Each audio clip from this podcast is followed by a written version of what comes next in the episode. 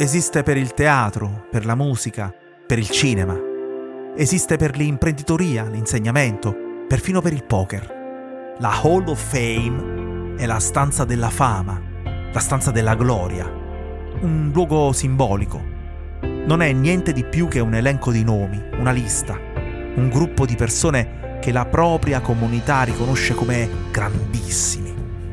Anche lo sport, tutti gli sport, hanno una Hall of Fame. Quando entri nella Hall of Fame, ecco, ce l'hai fatta. Ce l'hai fatta veramente, senza più dubbi. You once told me, if you're going to bet on someone, bet on yourself. I'm glad you bet on yourself, you overachiever. You did it. You're in the Hall of Fame now. Questa signora, per esempio, si chiama Vanessa Cornejo e lo sta ripetendo a suo marito. Gli sta ricordando di quando lui le disse che la persona migliore su cui scommettere è sempre se stessi.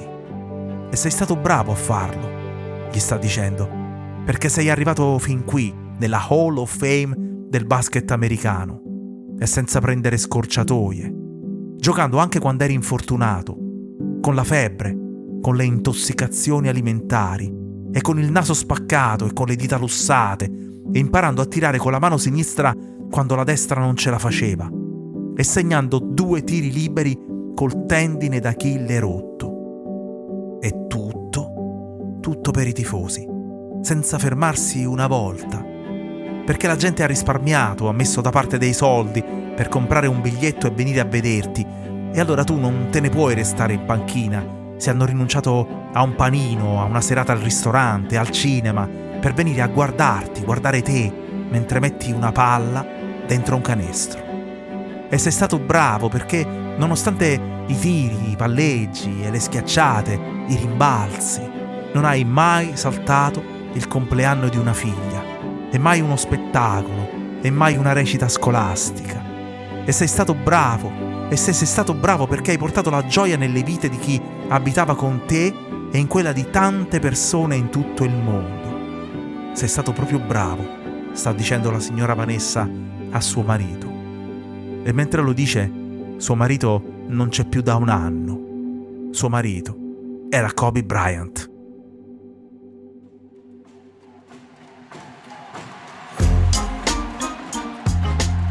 Io sono Angelo Carotenuto e questo è Rimbalzi, un podcast di Cora Media.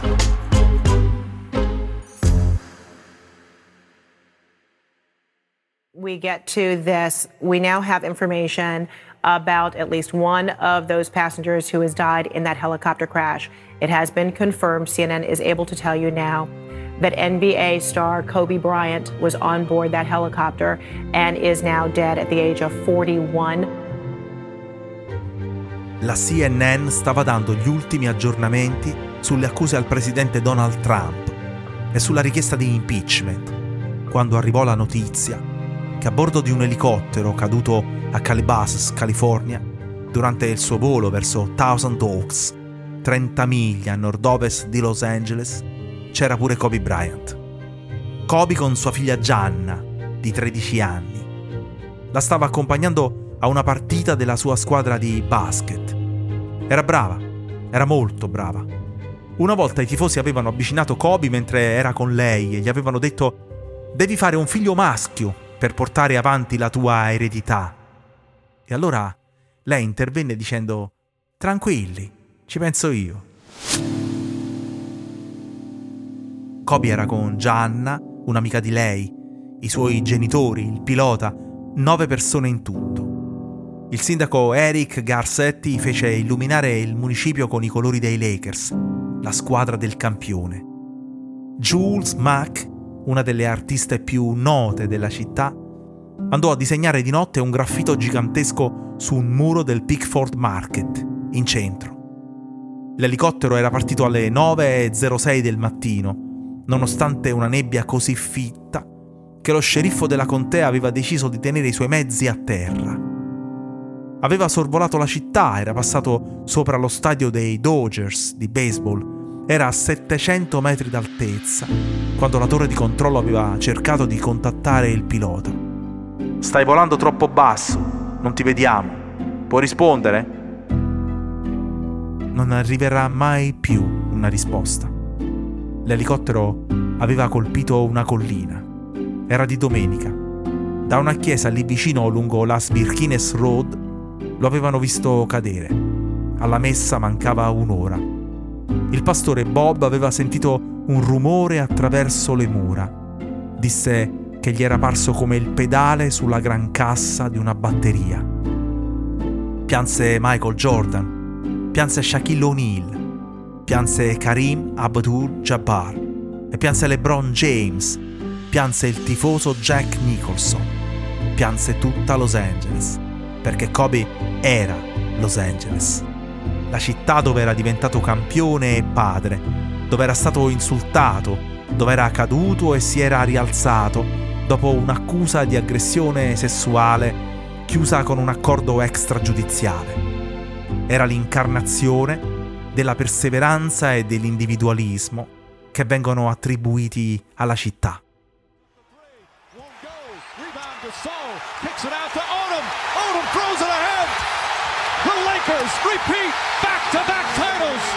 The LA Lakers, the 2010 NBA champions.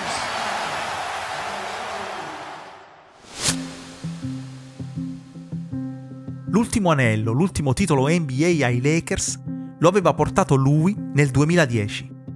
Cinque anelli in tutto ha vinto, 18 convocazioni per l'All-Star Game, due ori olimpici con la nazionale, 1346 partite giocate, 11.719 tiri segnati, 33.643 punti in carriera. Aveva 17 anni la prima volta che un giornale si era occupato di lui. Kobe andava al liceo, la Lower Marion High School, alla periferia di Filadelfia, e la rivista Sports Illustrated scrisse che si muoveva come un fulmine. I cronisti erano stati radunati nella piccola palestra della scuola perché questo teenager voleva annunciare mm, che no, non ci sarebbe andato all'università. Aveva deciso di saltare il college. Ecco, disse perché voleva trovare un posto dove portare il suo talento. Una frase che avrebbe alterato per sempre il panorama della NBA. Lo scelsero a Charlotte, ma subito dopo gli Hornets lo cedettero ai Lakers, in cambio dei diritti su un serbo di 2,17 m, Vlade Divas. Kobe avrebbe avuto per sempre una sola canottiera, gialla e viola, icona di una franchigia sola e allo stesso tempo di tutta la NBA di tutto il suo sport. Il più giovane debuttante di sempre, a 18 anni e 72 giorni. Tanti eh. messaggi da Reggio Emilia. Tanti... Sì, sì, sì, addirittura a Reggio Emilia sono convinti che tu sia nato eh, lì. Sicuramente uno dei messaggi sarà una delle mie maestre che sta dicendo ma questo qua non ricorda niente di quello che l'ho insegnato. Davvero? Davvero, eh? Prima di Kobe c'era stato Joe, Joe Bryant, suo padre, negli anni 80 per sette campionati in Italia, Rieti, Reggio Calabria, Pistoia, Reggio Emilia. Kobe a sei anni era iscritto alla scuola Marconi di Rieti, ballava la break dance, tirava a canestro durante l'intervallo delle partite e poi aveva il suo torneo di mini basket. Una volta fece piangere compagni, avversari e genitori perché non passò mai la palla, segnava sempre. Allora dopo 5 minuti gli diedero una coppa e una manciata di dolci e se lo tolsero dai piedi. Reggio Emilia è stata la città delle scuole medie, all'Istituto San Vincenzo, dalle suore, dove è nata la leggenda di un professore o una professoressa di educazione fisica che lo avrebbero consigliato di dedicarsi ad altro, su, perché dai, per il basket sei negato non era vero. Ai giochi della gioventù lo iscrissero pure al salto in lungo e lui si presentò con le scarpe da pallacanestro. Abitava al borgo di Montecavolo e di pomeriggio sfidava le due sorelle su un campetto nel cortile di casa. Loro lo obbligavano a guardare Kiss Milicia. A lui piacevano i film di Fantozzi. Ma con loro, con loro due, ha continuato a parlare per sempre, per sempre, in italiano.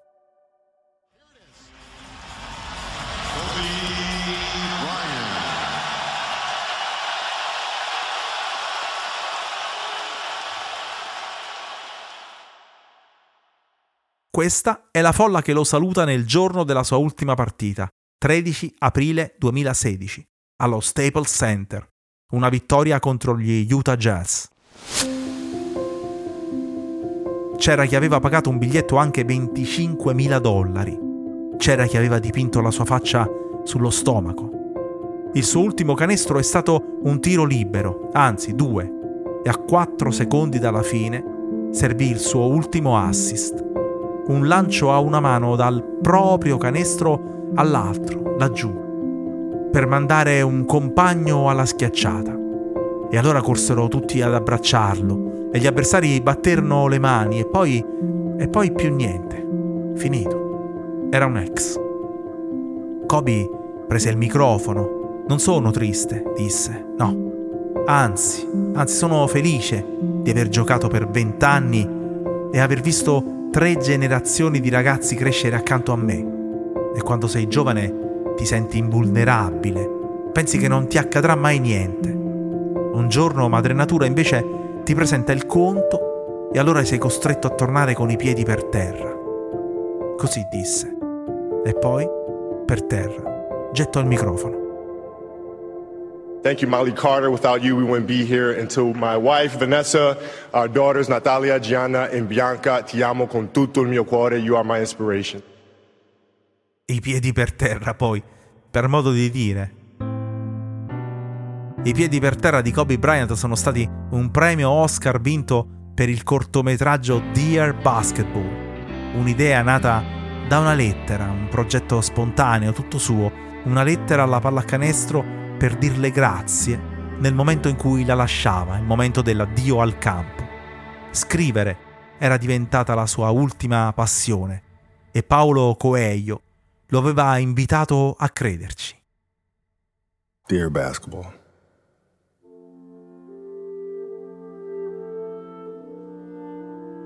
From the moment I started rolling my dad's tube socks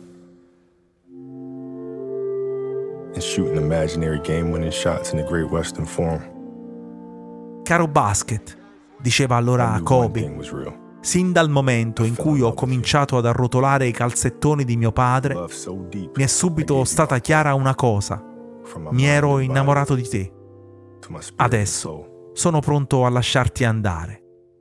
Il corto è stato disegnato tutto a matita da Glenn Keane, uno dei cartoonist della Disney.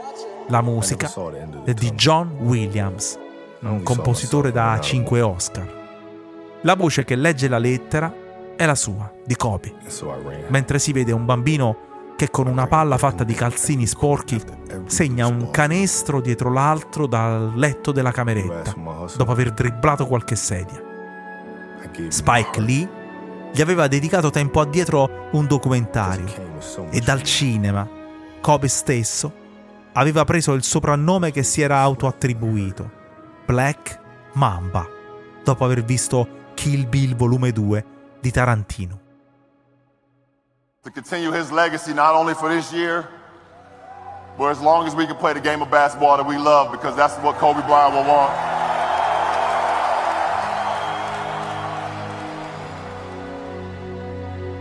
La sua eredità, dice LeBron James, nel discorso tenuto prima della partita del lutto, la prima partita allo Staples Center dopo la morte. Nessuno poteva immaginare che i Lakers avrebbero poi vinto quel campionato, a 11 anni di distanza, come in una storia inventata, con il loro spirito guida fuori dal campo e la loro comunità riunita.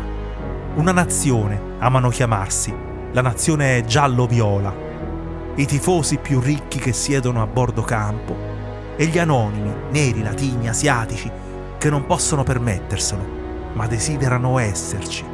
E allora guardano le partite in televisione, indossando le maglie di Magic, di Karim, di LeBron, credendo che vincere sia possibile, perché loro avevano Kobe, perché loro erano Kobe. Quando Barack Obama dovette lasciare la presidenza, convocò tutti i corrispondenti della Casa Bianca e prese il microfono in mano. Disse due parole e alla fine lo fece cadere a terra, perché se lo aveva fatto Kobe, allora poteva farlo pure un presidente.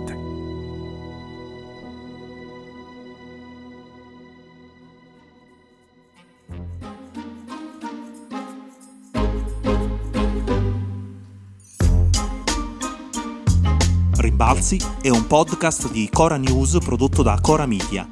È scritto da Angelo Carotenuto. La cura editoriale è di Francesca Milano. La supervisione del suono e della musica è di Luca Micheli. La post-produzione e il montaggio sono di Aurora Ricci. La producer è Monica De Benedictis. Le fonti dei contributi audio sono indicate nella sinossi.